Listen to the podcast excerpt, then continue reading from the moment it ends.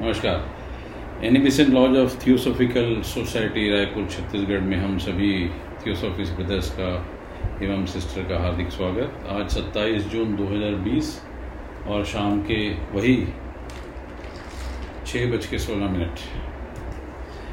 और ताओ ते किंग जैसा हम ले रहे थे, उसी कड़ी को आगे बढ़ाने की कोशिश करते हैं। और पहला चैप्टर हमने ले लिया था।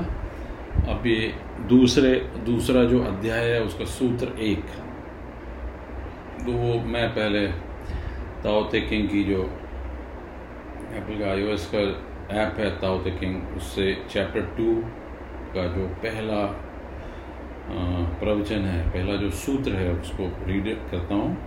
बहुत ख्याल से सुनिएगा। Being and non being create each other difficult and easy support each other.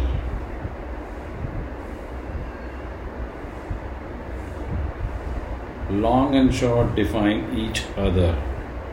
High and low depend each other. Before and after follow each other. और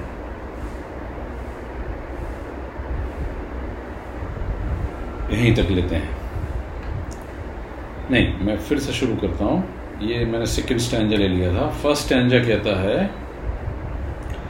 when people see something as beautiful other things becomes ugly when people see some things as good other things become bad और दूसरा stanza कहता है कि being and non being create each other difficult and easy support each other long and short define each other high and low depend on each other before and after follow each other there therefore, the master acts without doing anything and teaches without saying anything. Things arise and she lets them come. Things just disappear and she lets them go. She has but doesn't possess, acts but doesn't expect. When her work is done, she forgets it.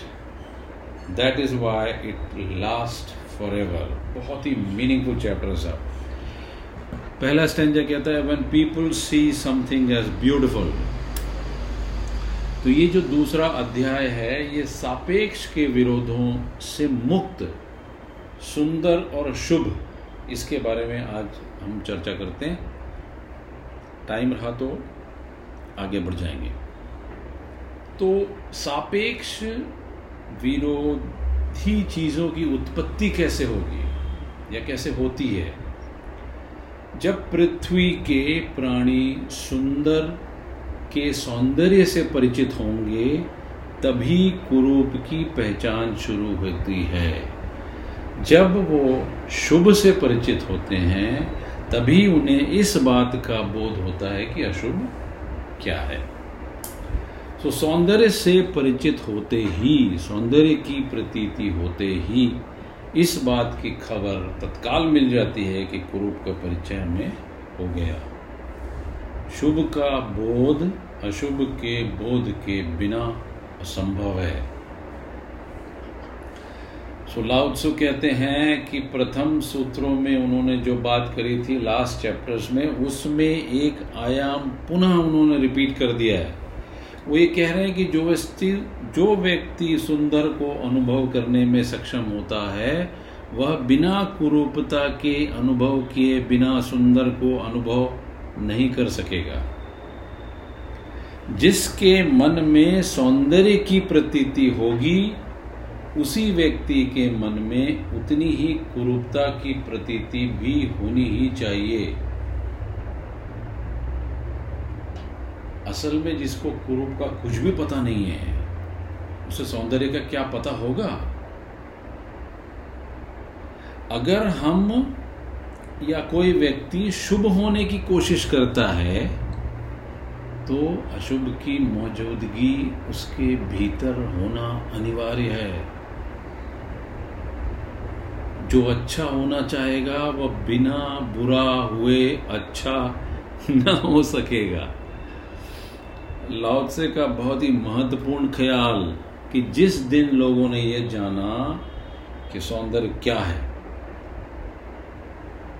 उस दिन जगत से वह सौंदर्य सहज रूप से खो गया, जिसमें अगलीनेस का अभाव था, कुरूपता का अभाव था। और जिस दिन लोगों ने यह जाना कि शुभ क्या है तभी से शुभ की वह सहज प्रतीति, वह सहज अवस्था खो गई। जबकि लोगों को अशुभ का कोई पता न था।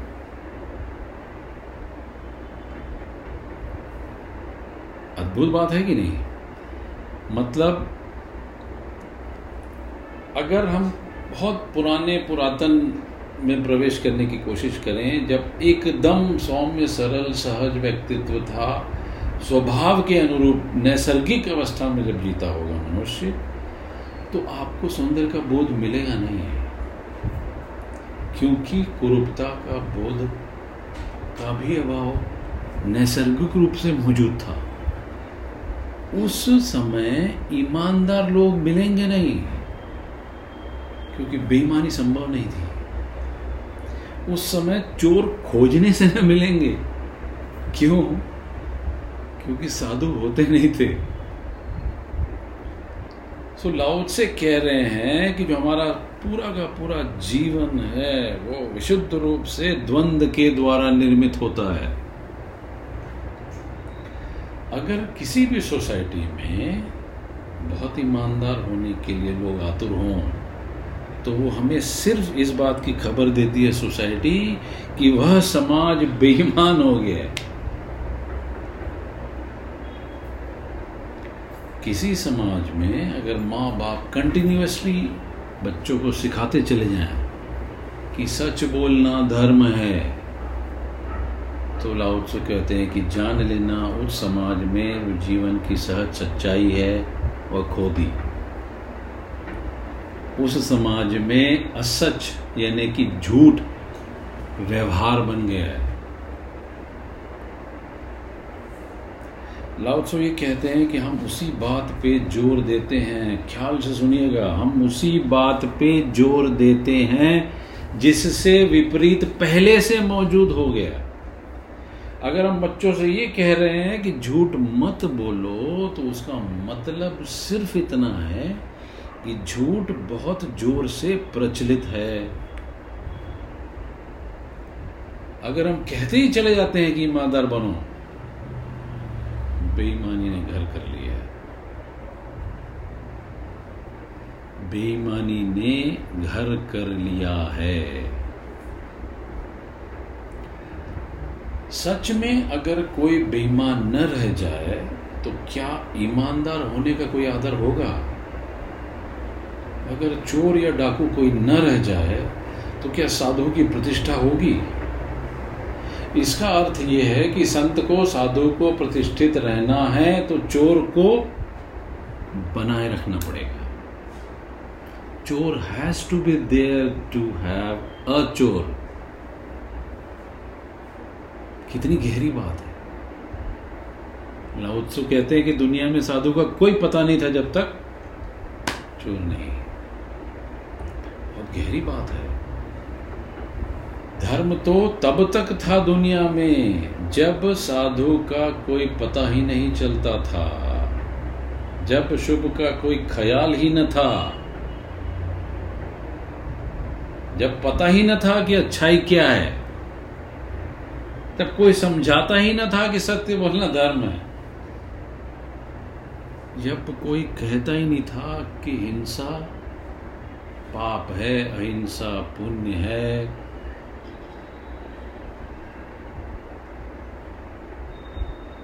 मतलब क्या हुआ?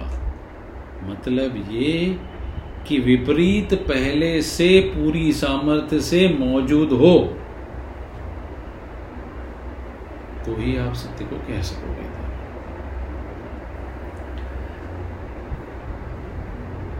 धर्म की अवस्था वह है लाउत्से के अनुसार, जहाँ दोनों नहीं रह जाए,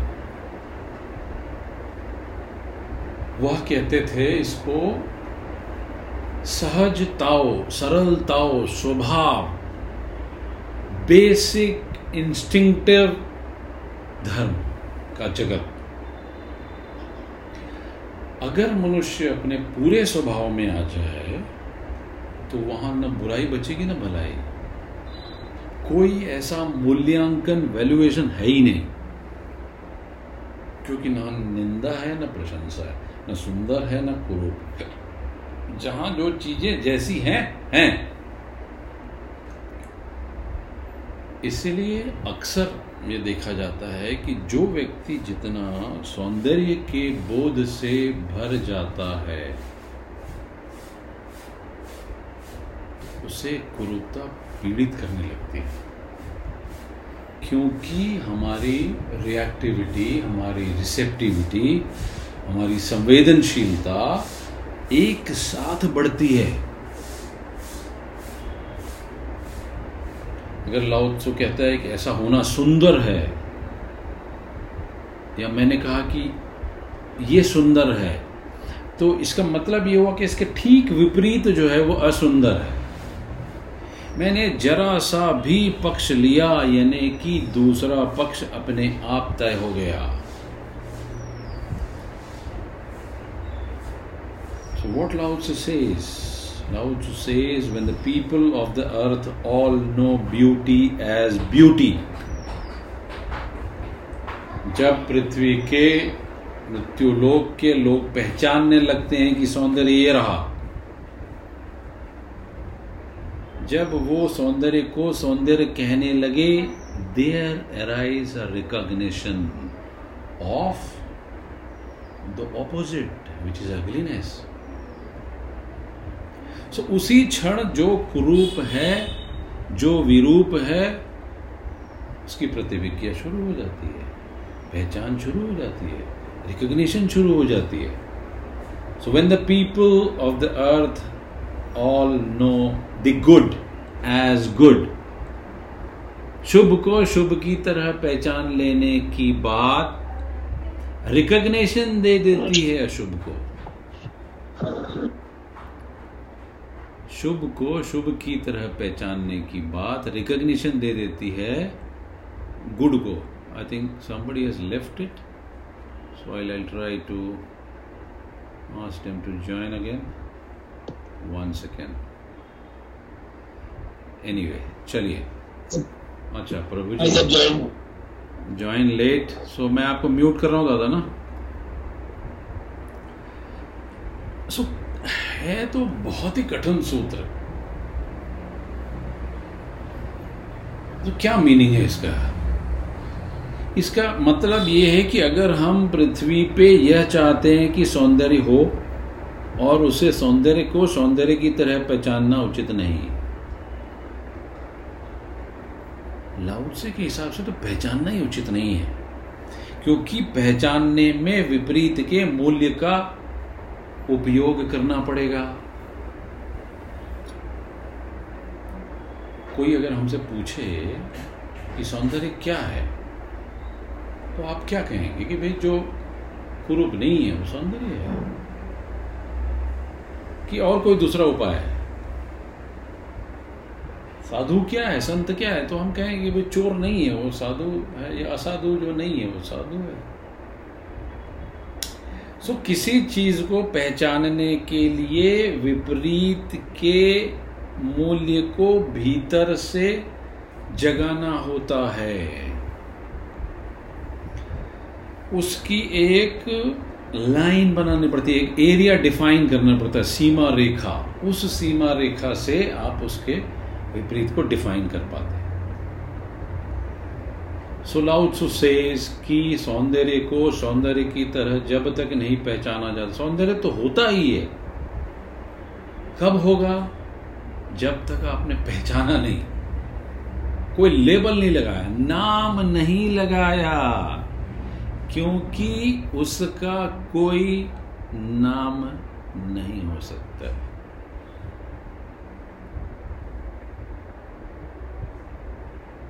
जब तक शुभ को शुभ का नाम नहीं दिया, सम्मान नहीं दिया, आदर नहीं दिया, पहचाना नहीं तो अशुभ का कोई उपाय नहीं है। ना द्वंद के बाहर तो द्वंद के भीतर रह के चीज़ें हम, अगर द्वंद के बाहर भी हम जाते हैं तो भी एक शुभ मौजूद है, एक सौंदर्य मौजूद है। पर उस सौंदर्य को सौंदर्य नहीं कहा जा सकता, ना ही उसे शुभ कहा जा सकता। उसको कुछ कहा जा सकता ही नहीं है। क्यों? क्योंकि उस संबंध में मौन रह जाना ही एकमात्र कंडीशन और उपाय है। हम नैतिक बने नहीं कि चीज़ें विकृत होने लगी पर हमारा क्या काम है? हम तो हर चीज़ में द्वंद्व निर्मित कर लेते हैं। और सोचते हैं कि हम तो भले के लिए कह रहे हैं। So don't you think Lao Tzu is supposed to be one of the finest Krantikari in terms of inner religion and?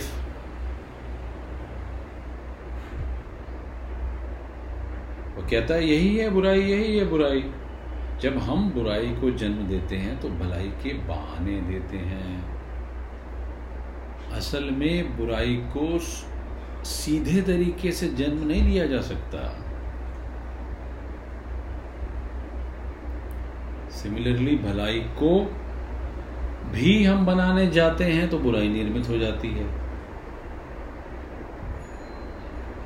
So so, कौन है जो सौंदर्य के बोध से पार रहता हो?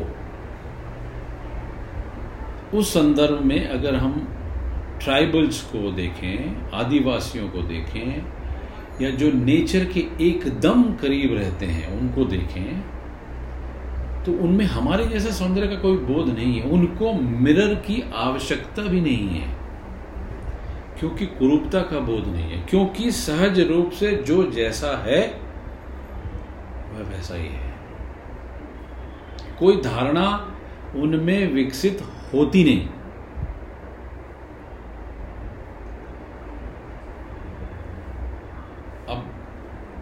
हमारा क्या हिसाब है? हमारा हिसाब ये है कि हम प्रेम उसको कर पाते हैं जो सुंदर है। सौंदर्य पिघलेगा, प्रेम विस्तीर्ण हो जाता है। सो परिचय से परिचित होते ही सौंदर्य का जो अपरिचित रस था वह खो जाता है। आकर्षण, आमंत्रण, कॉलिंग सब अपरिचित थे तब तक था। परिचित होते ही विलीन पर क्या परिचय ज़्यादा दिन टिक पाता है? सो क्या सो कॉल्ड ये कहने वाला प्रेम ज़्यादा दिन टिकेगा? ठीक विपरीत जो नेचर के करीब रहने वाले मनुष्य हैं, अगर वो प्रेम करते हैं तो सौंदर्य देते हैं। तो भेद समझना आवश्यक है। हम सुंदर को प्रेम करते हैं। सुंदर दो दिन बाद खोता तो क्या प्रेम टिकता? आदिम प्रेम करता पहले, और जिसे प्रेम करता सौंदर्य, उसमें सौंदर्य को पाता। और यही खूबी है। अगर वह स्वयं पर निर्भर हो तो रोज बढ़ता चला जाता है। और अगर पर पर निर्भर होगा तो रोज कम होता चला जाएगा। सो so, अगर मैं कहूँ कि तुम सुंदर हो तो मेरा प्रेम घटना असंभव अवश्यम भावी है। इसलिए हम कहते हैं कि if you really want to love somebody love yourself from the deepest core of your heart then only you will be able to love somebody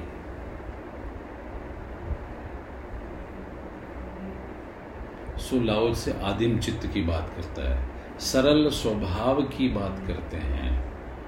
सरल स्वभाव में जीने वाले कॉन्शियसनेस की बात करते हैं जो भेद से, द्वंद से बाहर है।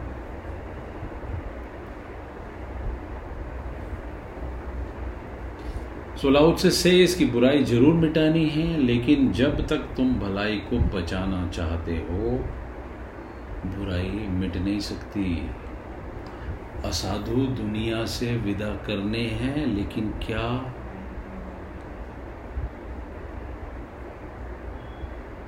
जब तक हम साधु की जय जयकार किए चले जाएँगे, असाधु को मिटा पाएँगे क्या?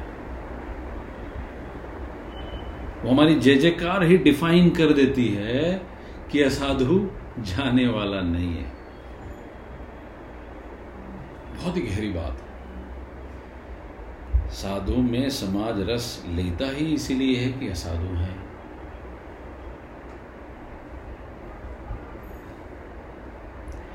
अब जो जितना बड़ा साधु होगा से उसका अहंकार उतना परिपुष्ट तभी हो सकता है जब आस पास असाधुओं की जमघट लगी हो।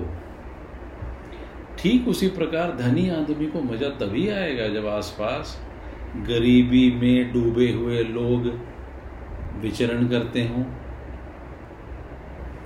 एक बड़े महल का रहस्य तब होगा जब झोपड़े बहुत सारे मौजूद हों। अन्यथा कोई रस नहीं रह जाता। सो लाउत्सु से इसकी दोनों को छोड़ना होगा। उसको धर्म कहते हैं जिसमें न शुभ रह जाता, न अशुभ रह जाता। आमतौर पर व्याख्या ये है कि शुभ धर्म है और अशुभ अधर्म है। मंगल धर्म है, अमंगल अधर्म है। But Lao Tzu says no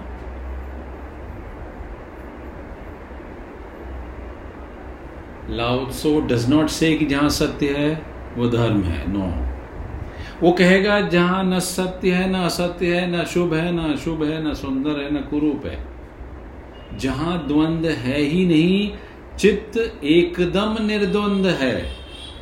जहाँ चित्त अद्वैत है एक इंच इधर उधर नहीं जाता। वहाँ धर्म है। सो so, transcendental position of the duality, where there is no dusk and dawn, wherein there is no light and darkness.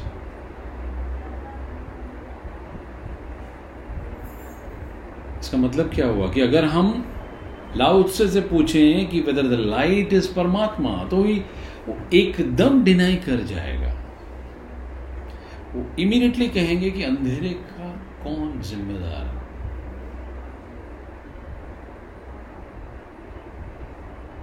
और वो ये कहेगा कि अगर परमात्मा प्रकाश है, इसका मतलब है कि चारों ओर अंधेरा है, तभी तुम्हारा परमात्मा प्रकाश से घिरा हुआ सॉरी अंधेरे से घिरा हुआ प्रकाशमान पुंज है। जो भी प्रकाश है, उसको अंधेरे से गिरा रहना अनिवार्य है। अंधेरे के बिना प्रकाश की कोई उत्पत्ति नहीं है, कोई बखत नहीं है। सो एक छोटा सा दिया बाती जलाओ और देखो कि अंधेरे का साम्राज्य चारों तरफ़ है। अगर चारों तरफ़ से अंधेरा खो जाए, प्रकाश तत्काल खो जाता है। दीनहीन हो जाता है, औकात कुछ भी नहीं रह जाती। सो है। सो विल से कि जहाँ प्रकाश और अंधकार दोनों नहीं है, जहाँ दुई है ही नहीं, वहाँ परमात्मा किसी भी प्रकार का धार्मिक चिंतन, नैतिक चिंतन, इन दोनों में बुनियादी फासला नैतिक चिंतन कहता कि जीवन के हर चीज़ें दो में बटी हैं।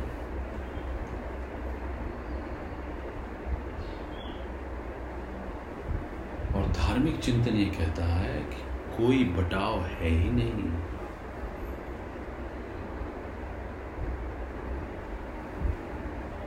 तो जो सीक्रेटिव चीज़ें हैं, जितनी भी निंदित चीज़ें, अपमानित चीज़ें अंधकार युक्त चीज़ें, अप्रतिष्ठित चीज़ें, उनके बगैर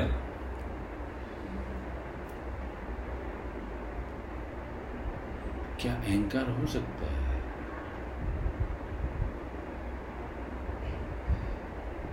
सो लाउत्सो कि दोनों को एक साथ गिरा देना है।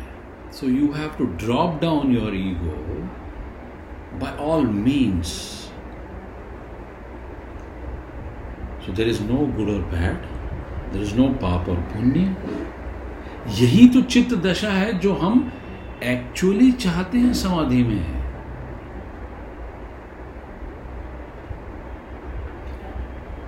सो लाउत्सु सेस कि धर्म निरअहकार की स्थिति है और नीति अहंकार जगत का हिस्सा है खड़ी हुई व्यवस्था है।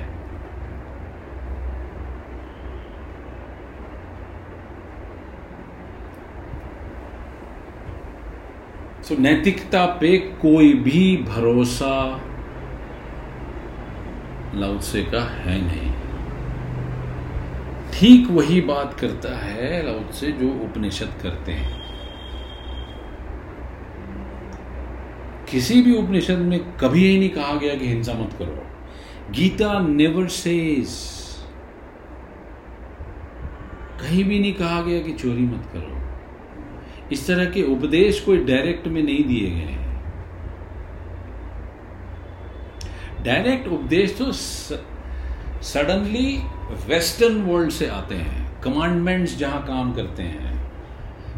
करीब करीब 2000 साल पुराने जो धर्म हैं, वो कमांडमेंट्स की बात करते हैं। सनातन में कमांडमेंट्स की कोई वैल्यू है नहीं। क्योंकि सनातन ताव है। जहाँ सारी चीज़ें एक साथ युग पथ मौजूद होती हैं। कमांडमेंट्स कहते हैं कि चोरी मत करो, व्याभिचार मत करो, झूठ मत बोलो, निंदा मत करो, किसी को मारो मत, तकलीफ़ मत पहुंचाओ। ईस्टर्न वर्ल्ड के रिलीजन ऐसा कुछ भी नहीं कहते। सो वेस्टर्न वर्ल्ड से कि दीज पीपल आर अनैतिक ये जो इनके ऋषिज भी हुए हैं, ये सब उठ पटांग में बात करते हैं। इनको कुछ मालूम नहीं है। ठीक यही बात तो लाओत्सु कह रहा है।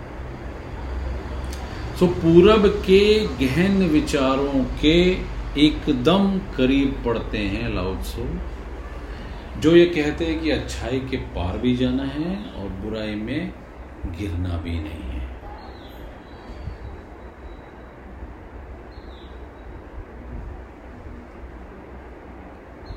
जो सिर्फ़ अच्छाई में चढ़ने को उत्सुक नहीं है वह बुराई में गिरने को राज़ी नहीं होगा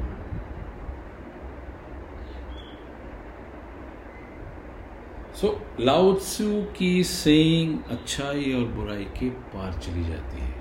जहाँ गिरने का कोई उपाय नहीं, उठने का कोई उपाय नहीं। जहाँ कोई पहाड़ नहीं, कोई खाइया नहीं। वह जीवन के एग्जैक्टली exactly समतल पे आ जाता है। और समतल का क्या नाम है? समतल का नाम है द रित समतल का नाम है ऋतु. समतल का नाम है ऋग. समतल का नाम है ताओ जहाँ इंच भर भी कहीं कोई खिसकने की किसी को ज़रूरत नहीं पड़ती।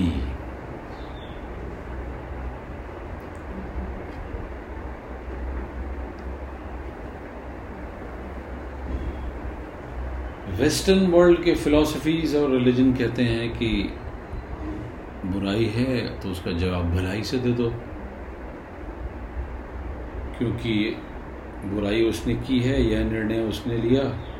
फिर तुम अगर जवाब उसका भलाई से दोगे तो ये बात नैतिक हो गई और फिर चीज़ें धार्मिक न हुई हमारे हिसाब से। लाउत्सो के हिसाब से सो लाउत्सो कहेगा कि जवाब देना ही नहीं है। क्योंकि तुम निर्णय ही नहीं लेते। तो तुम क्या कहते तुम कहते हो, बात हो गई। खत्म। तुम उस पे फालतू का चिंतन नहीं करते। So you never try to be either in the past और इन द फ्यूचर विचार की कोई रेखा अपने भीतर उठने नहीं देते।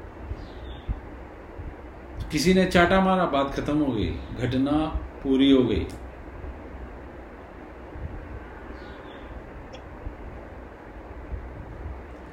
उस घटना के बाद मन में कुछ भी शुरू नहीं होता।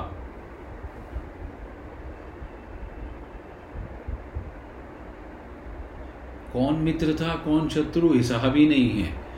इसने बुरा किया इसने अच्छा किया। मैं क्या करूँ तुम क्या करो? मैं करूँ कि नहीं करूँ? उसने ऐसा किया तो मेरे को रिएक्शन करना चाहिए। कोई सूत्रपात नहीं है। घटना पूरी हो गई। The door is close now the chapter is close now इति श्री हो जाती है दी एंड हो जाता है। खींचते नहीं है। सो so, मन रह नहीं जाता है। So Lao Tzu says if a person is like that then only you are supposed to be a religious true religious person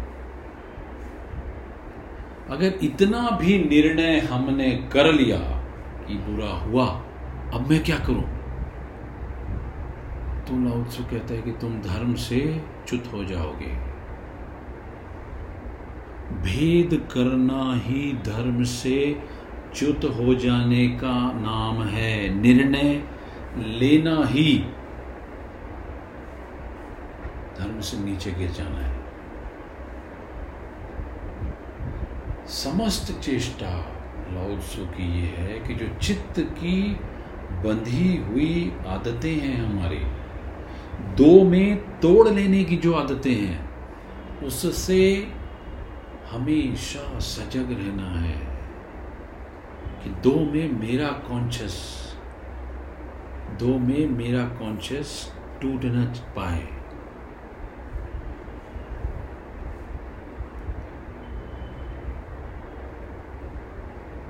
प्रभात मिश्रा जी का है फ़ोन कर रहे हैं भाई। सो so, मेरा कॉन्शियस दो में कदापि न टूट पाए। If I am one in a total so believe me हम हम धर्म से बाहर जाते नहीं हैं फिर। इसीलिए वो सौंदर्य और शुभ दो बातों को उठाता है। बुनियादी चीज़ें दो ही हमारे बुनियादी भेद। एस्थेटिक सौंदर्य, पूरा सौंदर्य शास्त्र खड़ा। और इथिक्स पूरा शुभ और अशुभ खड़ा।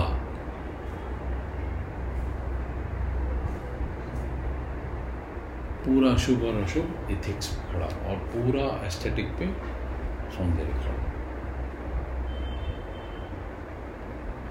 इसका मतलब ये हुआ कि अगर कोई बुरा करता है और हम क्षमा कर देंगे और अगर वो धर्म है तो लाउद से बोलेगा कि नहीं।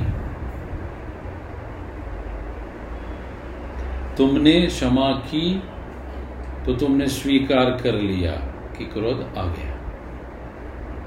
जब क्रोध उठता हो, क्षमा उठती हो, तुम चौंक कर अलर्ट हो जाना। क्या अलर्ट हो जाना कि विपरीत का बवंडर उठा? बस।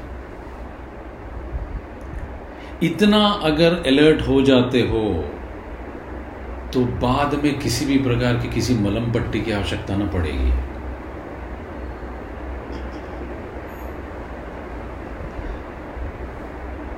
सो गहरा ज़ोर इस बात पर कि द्वंद के उठने से पूर्व सजग होना और सजग होकर जानना और निर्द्वंद में ठहरना। द्वंद में कदापि न उतरना।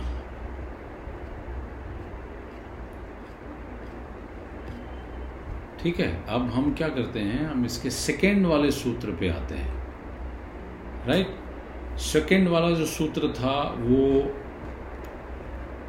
मैं रीड आउट करता हूँ। being and non being create each other. Difficult and easy support each other. Long and short define each other. High and low depend each other. Before and after follow each other. सो ये chapter two का second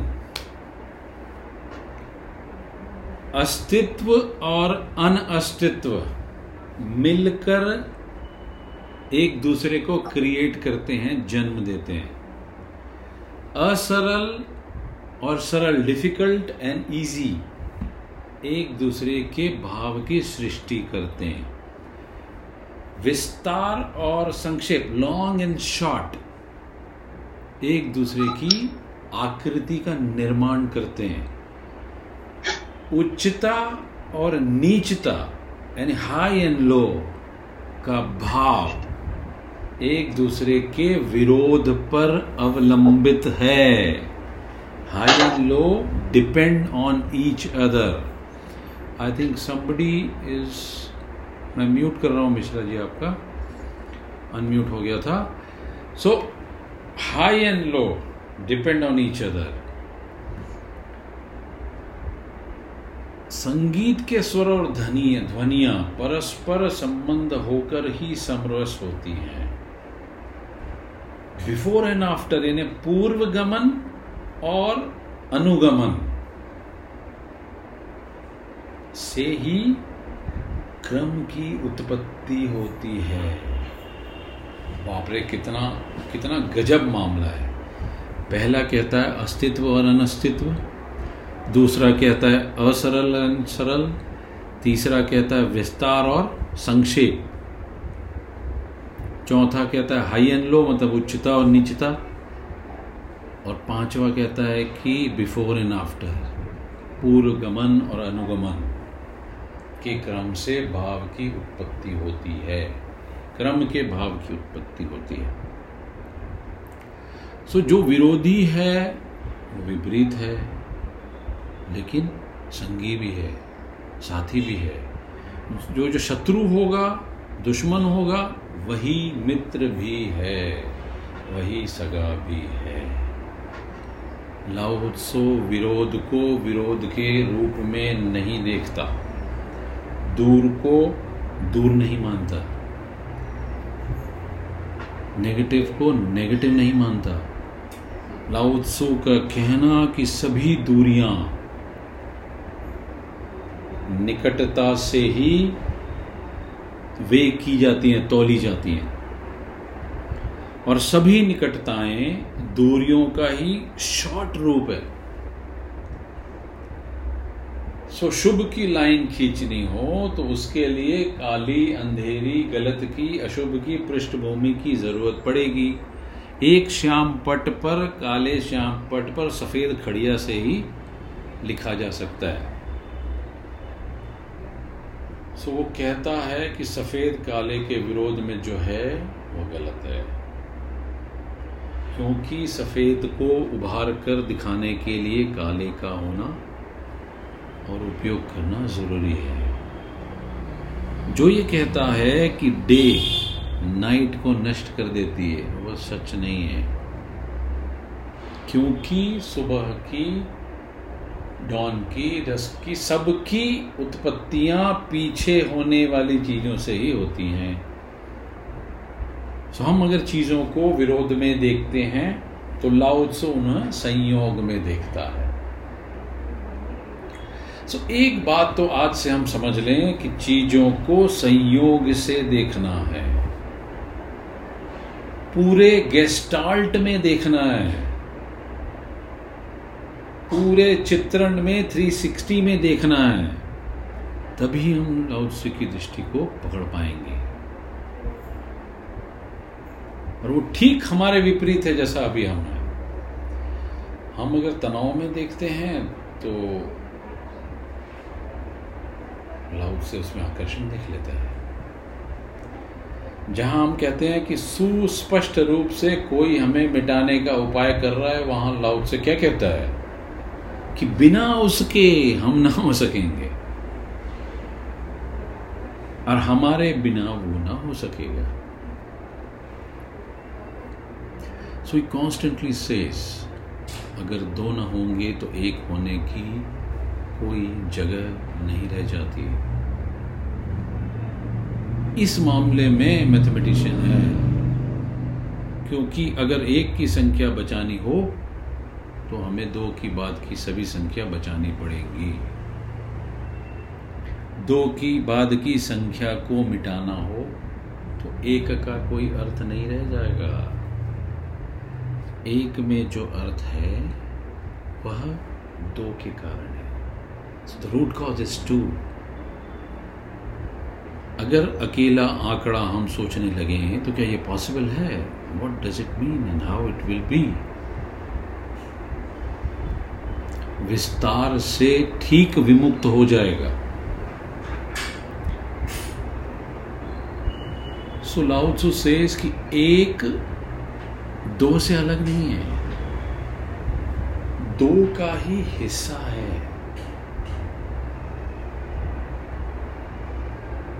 अगर हम ऊंचाई को मिटा दें तो क्या निचाई होगी? पर्वत को मिटा दें तो क्या खाइयाँ होंगी? यद्यपि खाइयाँ हमेशा हमें पर्वतों के विपरीत मालूम पड़ती हैं, शिखरों के विपरीत मालूम पड़ती हैं, आकाश को छूते हुए शिखर और कहा खड्ड में घुसी हुई पाताल को छूती हुई खाइयाँ। बट लाउड सु सेज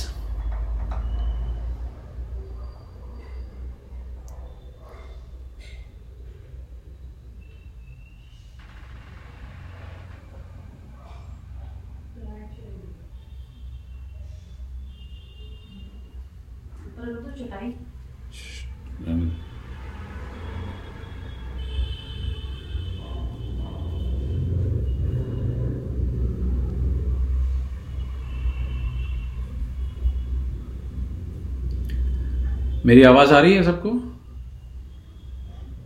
ना दादा एवरीबॉडी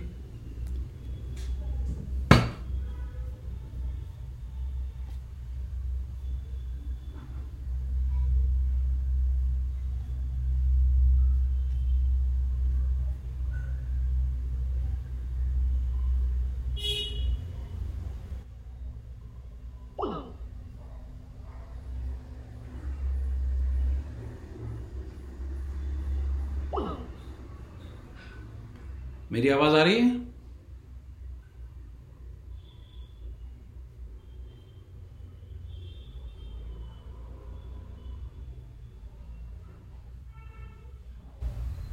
नेट का ही प्रॉब्लम रहता है। नहीं नहीं नहीं एक्चुअली लाइट लाइट लाइट मेरी चली गई है so my. Wifi is gone right so मैं वापस मैंने इमीडिएटली इसको कनेक्ट किया तो माफ़ी चाहूँगा because of the because of the great light so मामला अंधेरे में है थोड़ी मैं खिड़की खोल देता हूँ and then we'll start again ये तो माफ़ी की कोई बात नहीं ये तो होता। Sir, why is it breaking? नहीं थोड़ा सा आपको वो करना पड़ेगा। मैं मैं सबसे मेरी रिक्वेस्ट है कि अपने वीडियो आपकी बंद आपकी कर लें। क्लियर नहीं आ रही है। अभी भी हाँ अभी भी आवाज़ क्लियर नहीं है। आप अपने अपने वीडियो बंद कर लें। Just put yourself into audio mode system so bandwidth will be less and everybody will be able to hear ना दादा वीडियो आपका बंद करें। सो so, बैंडविड्थ बढ़ जाएगी हमारी। अब आवाज़ आ रही है? Sir, your voice is not clear. Voice is not clear Sir, voice is breaking. तो हम एक काम कट कट के कट कट के आ रही है आवाज़। ओके ओके थैंक यू हाँ तो बात हो रही थी आपको शायद चले गए थे। हाँ सो बात हो रही थी कि लाउत्सु सेज कि एक से दो अलग नहीं है। So one is part of two so अगर हम ऊंचाई को मिटा देंगे, अगर हम ऊंचाई को मिटा देंगे तो क्या निचाई होगी? अगर हम पर्वतों को, शिखरों को मिटा देंगे तो क्या खाइयाँ रह जाएँगी? मतलब खाइयाँ दिखती ज़रूर हैं विपरीत, शिखरों के होती नहीं है।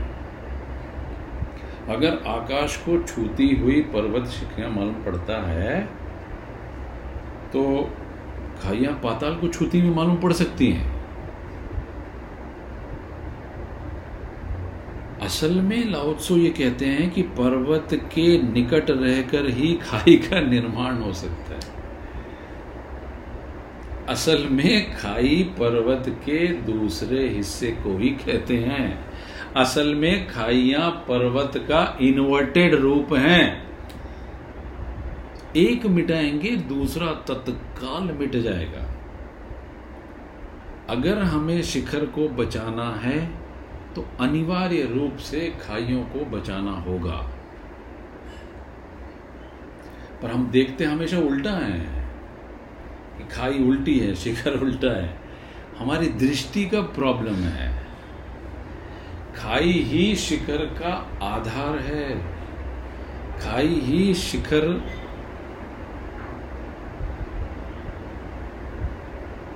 की जन्मदाता खाई ही है शिखर की। दोनों संयुक्त है, अलग करने का कोई उपाय नहीं। सो वो ये कहते हैं कि जिसको अलग न कर सको, उसको विपरीत क्या कहना चाहिए?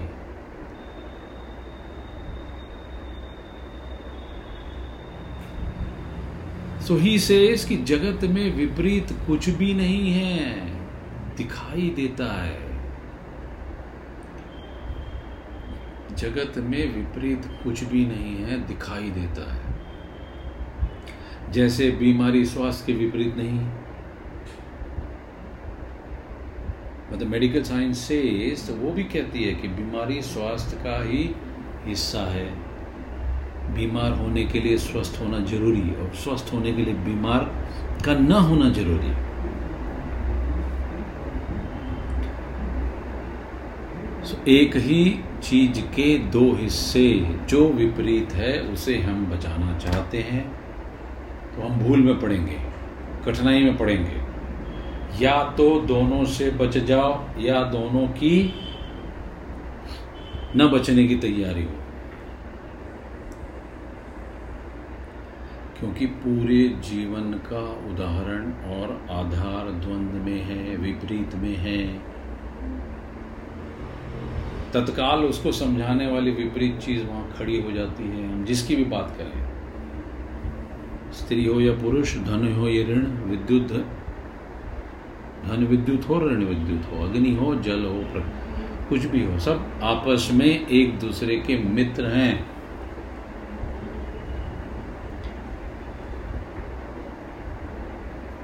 So he says, so it is that existence and non existence give birth the one to the idea of the other.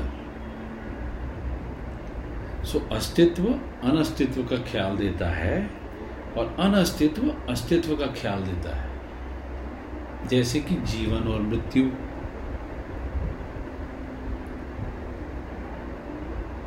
क्यों कहता है वो अगर हम ये समझ में आ जाए तो हमारे मन में एक अपूर्व स्वीकृति का भाव तत्काल आ जाएगा। और हम अपनी मृत्यु से भयभीत न होंगे। तब हम यह जानेंगे कि मृत्यु जीवन का अनिवार्यतम अंग है। जीवन का अनिवार्यतम अंग है, तब मृत्यु को भी स्वीकार कर लेने और स्वागत करने की क्षमता होगी। तब हम जानेंगे कि जब जीवन को चाहा, तभी मृत्यु भी चाह ली जाती है।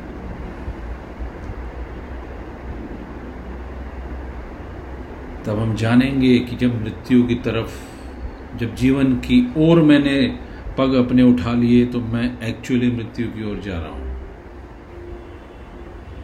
क्योंकि अकेले जीवन को बचाने की बात ही स्टूबिडिटी है।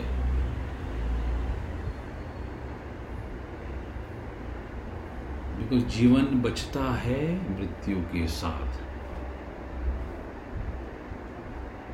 अब दोनों ही स्थितियों में एक साथ हम समझने की कोशिश करें तो अपूर्व ज्ञान उत्पन्न होता है। परम वीतरागता उसी को कहते हैं। जो या जीवन को और मृत्यु को एक साथ चाह ले, भेंट कर ले तो भी परम वीतरागता हो गई। या तो द्वंद को पूरा का पूरा छोड़ दे, या द्वंद का पूरा का पूरा अंगीकार कर ले। दोनों कंडीशन में हम द्वंद से बाहर हो जाते हैं। परंतु हमारा जो डिजायरस माइंड है, वो ये नहीं करने देता।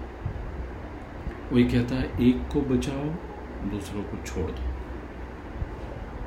मृत्यु को छोड़ दो, जीवन को बचा लो, प्रेम को बचा लो, घृणा को छोड़ दो।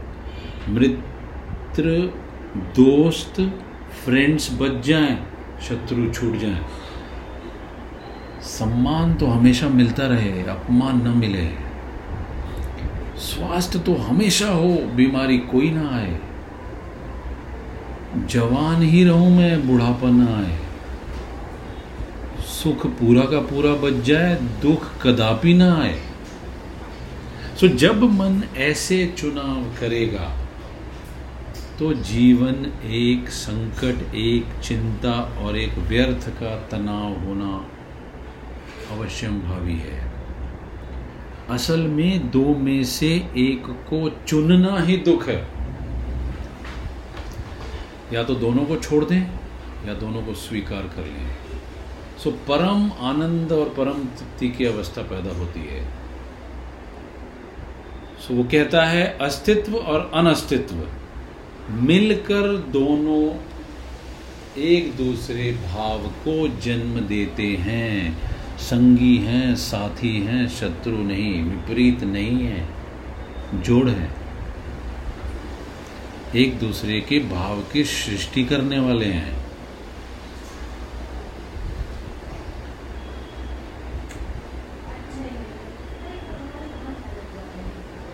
अब अगर सरलता सचेष्ट हो तो जटिल होगी। जटिलता अगर निश्चेष्ट हो तो सरल होगी।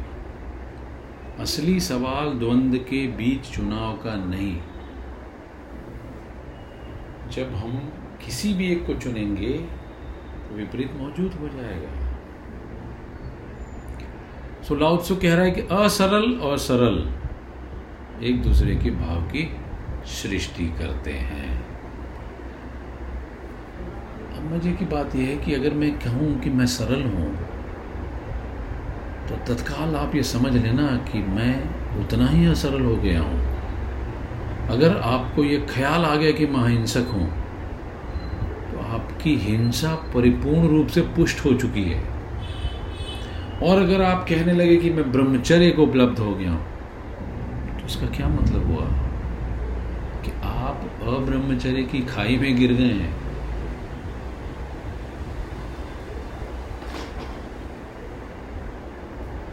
और अगर घोषणा की कि मैंने पा लिया है ईश्वर को तो पक्का समझ लेना कि आपके हाथ से ईश्वर छिटक गया है और ना आने वाला। सो ये जो घोषणाएँ हैं किसी भी प्रकार की, ये विपरीत के लिए ही तो की जाती हैं। विपरीत से बचा नहीं जा सकता है। इसीलिए सरलता एंड इजीनेस इज़ अघोषित। होती है होती है, जिसमें होती है, उसमें होती है, उसका इसको पता भी नहीं होता है। ये बीमारी और स्वास्थ्य के उदाहरण से बहुत अच्छे से जानी जाती है। जब स्वस्थ होते हैं तो हमें पता लगता है क्या? ठीक वैसा ही है सरलता। जिस हिस्से में पता चला,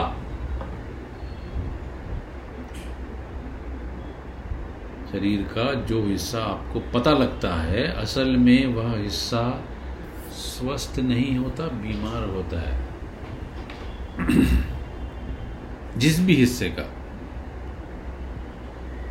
अगर सिर को पता चला मतलब हेडेक है हेडेक के बिना हेड का कोई भी पता हो नहीं सकता।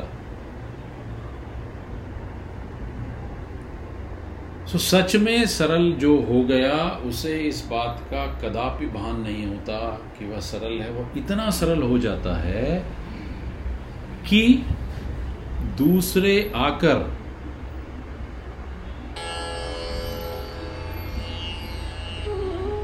दूसरे आकर भी अगर उससे ये कहें कि तुम बड़े असरल मालूम होते हो तो स्वीकार कर लेगा। इतना ज़्यादा प्रभु को उपलब्ध हो जाता है कि दूसरे आकर कहें कि तुम्हें तो कुछ पता ही नहीं है उसके बारे में। तो वो कहेगा कि ठीक, कोई बात नहीं। असल में वह सब चीज़ों के लिए राज़ी हो जाता है। वह इतना अहिंसक हो जाता है कि उसे ख्याल ही नहीं रहता कि मैं अहिंसक हूँ।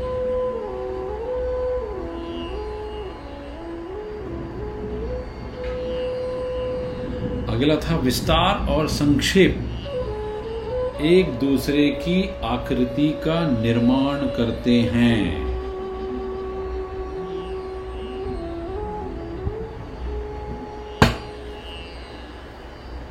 Long and short define each other कहने में तो विस्तार बड़ी बात मालूम पड़ती है और संजीव छोटी। ब्रह्मांड बहुत बड़ी बात है, छोटा सा अणु बहुत छोटी बात है। लेकिन अणु अणु ही मिलकर ब्रह्मांड होता है। अणु को हटा लें तो क्या ब्रह्मांड होगा? बूंद को हटा लें तो क्या सागर होगा? हालाँकि सागर को कभी नहीं पता कि बूंद उसका निर्माण करती है। और अगर बूंद और सागर की चर्चा हो तो बूंद को सागर स्वीकार भी नहीं करेगा कि तुम्हारी क्या बखत। कि तू मुझे निर्माण करती है। यद्यपि बूंद बूंद मिलकर ही सागर बनता है। सागर बूंद की जोड़ के अतिरिक्त कुछ है नहीं। असल में बूंद भी छोटा सागर ही है।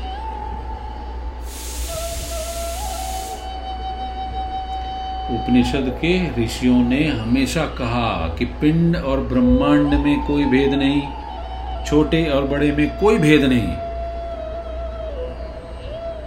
जिन्होंने पाया, उन्होंने कहा कि ना कुछ और कुछ में कोई भेद नहीं। सो विस्तार और संक्षेप एक दूसरे की आकृति का निर्माण करते हैं।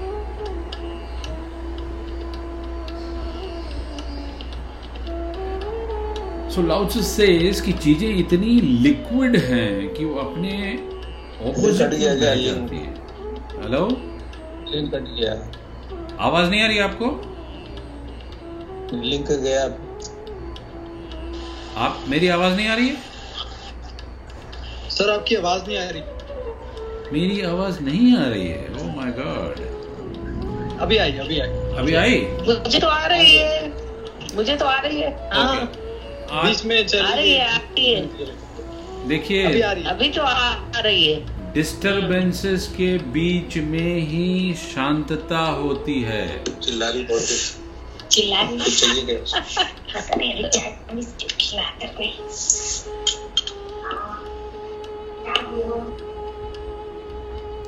तो वो कहता है कि चीज़ें इतनी लिक्विड हैं कि अपने विपरीत में बह जाती हैं। जीवन मृत्यु हो जाता है, मृत्यु जीवन हो जाता है।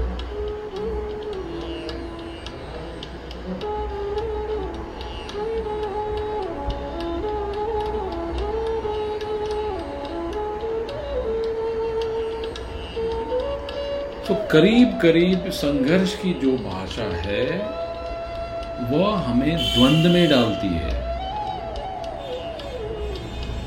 जिसको हम ऑपोजिट कह रहे हैं वो लाउत्सु के हिसाब से ऑपोजिट नहीं है। सो जैसे अगर ठंड का मज़ा लेना है तो धूप का मज़ा लिए बिना नहीं लिया जा सकता।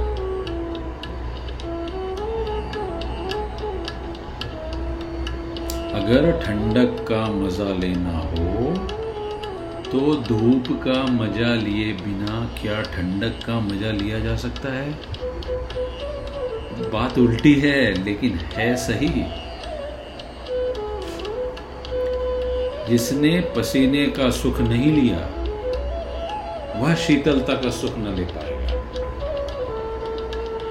और जिसने पसीने का सुख नहीं लिया, उसे शीतलता की बीमारी हो जाती है। सो मतलब ये हुआ कि अगर पसीने का आनंद जिसने लिया है, ठंडी शीतलता में बैठकर शीतलता का आनंद भी वो ही ले पाता है। असल में जो गर्म होना जानता ही नहीं वो ठंडा नहीं हो पाएगा। इसलिए यह कहना कि सन्यासी को गुस्सा नहीं आता है, गलत बात है।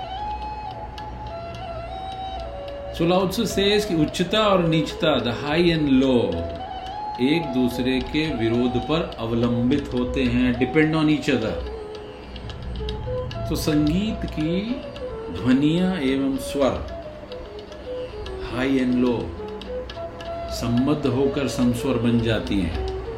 संयुक्त होकर, लयबद्ध होकर, एक श्रेष्ठतम संगीत को जन्म देती हैं, जिनको कि हम हारमनी कहते हैं, हारमनी। बिथोवन हारमनी। लय कहते हैं, जो लय है, वास्तव में विपरीत स्वरों का जमाव है।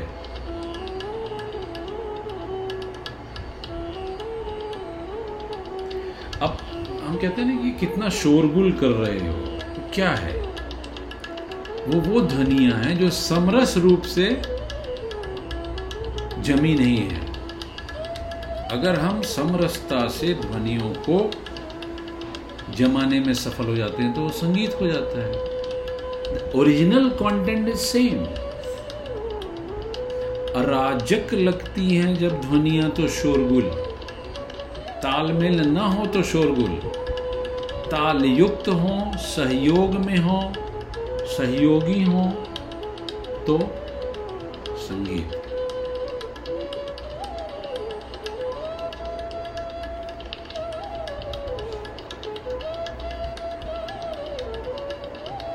तो जीवन को जो देखने की व्यवस्था है, एक तो ये है कि हम सारे जगत की शत्रुता में खड़े हैं। बीमारी है, दुश्मनी है, मौत है, बुढ़ापा है, आसपास के लोग हैं, प्रकृति है, नेचर है, भूकंप है, कोरोना है, सोसाइटी है। पूरा जगत परमात्मा के खिलाफ। हमको इन संघर्षों से पार करके जीना है। एक ढंग ये हुआ। दूसरा ढंग है, अद्भुत। चाँद है, तारे हैं, आकाश है, पृथ्वी है, समाज है, पशु है, पक्षी है, वृक्ष हैं, पौधे हैं। सब बीमारियाँ हैं, दुश्मन भी है, मौत भी है, साथी भी है, संगी भी है। सब मेरे जीवन के हिस्से हैं। उन सब के साथ हूँ मैं, उनके बिना मैं न हो पाऊँगा। ये दूसरा ढंग और गेस्टाल्ट है। निश्चित ही पहले की अंतिम परिणति एंजाइटी होगी। और दूसरे की harmony so western science and western philosophy has given the संघर्ष पाथ सो एंजाइटी रह गई। इतनी एंजाइटी रह गई है कि every day we have to take sleeping pills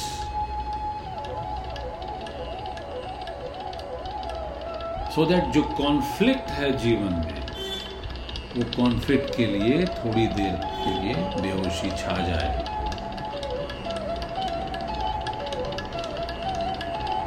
तो क्या चीज़ इंपॉर्टेंट है? इंपॉर्टेंट है हमारे देखने का ढंग।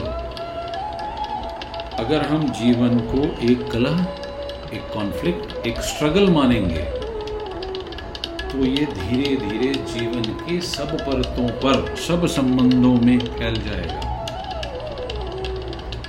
और संघर्ष हो जाएगा। तब हम अकेले बचते हैं और सारी चीज़ें विपरीत शत्रु की तरह हो जाती हैं। तो सारा जगत प्रतिस्पर्धा हो जाता है और मैं अकेला बच जाता हूँ।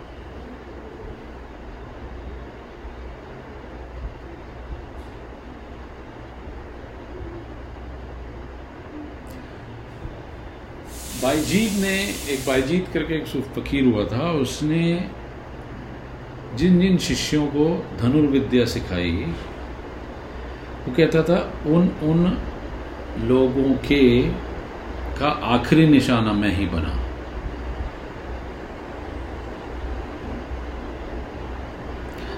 अगर गुरु और विद्यार्थी और शिष्य के बीच में अगर संघर्ष होगा तो यही होगा।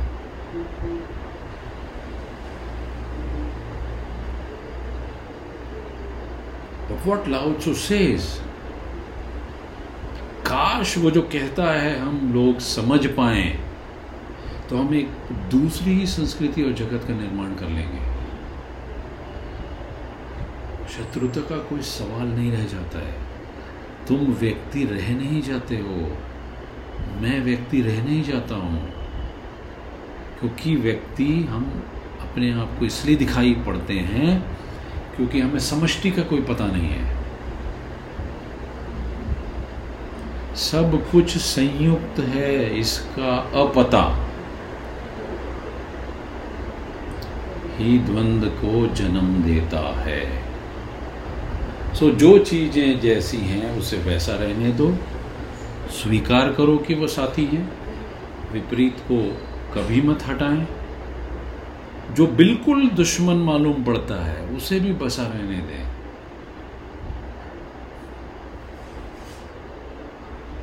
अद्भुत रहस्यपूर्ण है जाल। क्योंकि हमें नहीं पता कि हमने एक कोई चीज़ हटाई और कितना बड़ा उपद्रव खड़ा हो जाए।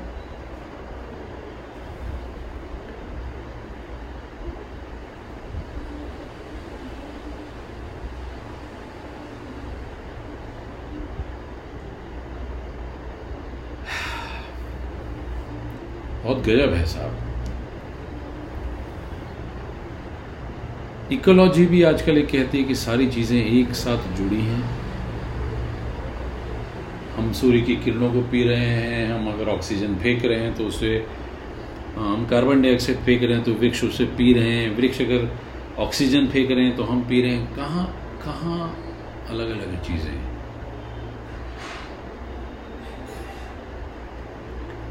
सो लाउत्सो कहता है कि किसी भी फ़र्क में पक्ष, फ़र्क के पक्ष में खड़ा ना होना।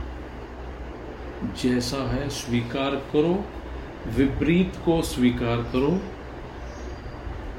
उसका कोई रहस्य होगा?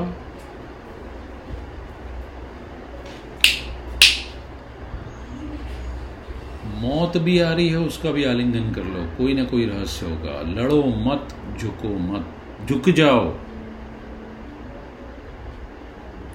यील्ड करो। उस चरण पर चले जाओ जहाँ तुम समर्पित होते हो। अगर हम समर्पण में पड़ जाते हैं तो हमारे जीवन से चिंता,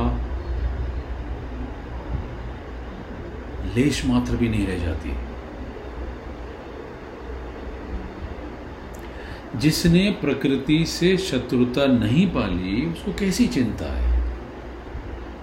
जो लड़ने को तैयार नहीं है, उसको हारने का क्या डर है? उसकी विजय सुनिश्चित है। सरेंडरिंग का सुप्रीम सूत्र अब उसमें जो फोर्थ पार्ट, फिफ्थ पार्ट था, जो ये कहता था कि बिफोर एंड आफ्टर पूर्व गमन एवं अनुगमन से ही क्रम के भाव की उत्पत्ति होती है। इसको हम थोड़ा सा ले लेते हैं, फिर कंप्लीट करते हैं आज का। अंतिम सूत्र था जो आज हमने रीड आउट किया था कि पूर्व गमन एवं अनुगमन बिफोर एंड आफ्टर जो है वो उससे ही क्रम के भाव की उत्पत्ति होती है, जो पहले चला गया और जो पीछे आएगा, उससे हम क्रम बनाते हैं। अगर पहले जाने वाला न जाए तो पीछे आने वाला नहीं आ सकता है। सपोज़ करो एक वृद्ध गुजर गया। हम कभी इसको जोड़ते नहीं हैं। ओशो ये एग्ज़ाम्पल हमेशा देते थे कि घर में बच्चे के जन्म के लिए ज़रूरी है कि वृद्ध गुजर जाए। लेकिन जब वृद्ध गुजरता है तो हम रोते हैं, चिल्लाते हैं। घर में बच्चा होता है तो हम बैंड बाजा बजाते हैं। लेकिन कभी यह जोड़ कर नहीं देख पाते कि घर में वृद्ध का जाना बच्चे के लिए आने की जगह खाली करने का आयोजन मात्र है। जो पहले गया है, वह पीछे आने वाले के लिए ज़रूरी है। पीछे वाला आएगा तभी जब आगे वाला जाएगा। सब क्रम से बंधा है। बचपन जवानी, बचपन जाएगा, जवानी आएगी। बुढ़ापा आएगा तो जवानी का जाना ज़रूरी। संयुक्त है। और our mind cuts everything into parts और हम कहते हैं कि मेरा बचपन सुंदर था, मेरी जवानी सुंदर है, मेरा बुढ़ापा सुंदर है। यह बच जाए, वह न बचे।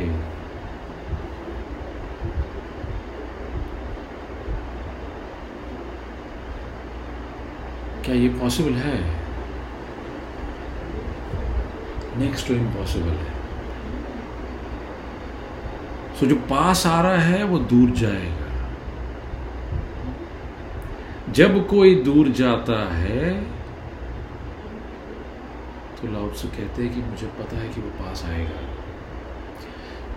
लेकिन न पास आने वाले की कोई चिंता लेने की ज़रूरत, न दूर जाने वाले की कोई चिंता लेने की ज़रूरत। जीवन का यही नियम है।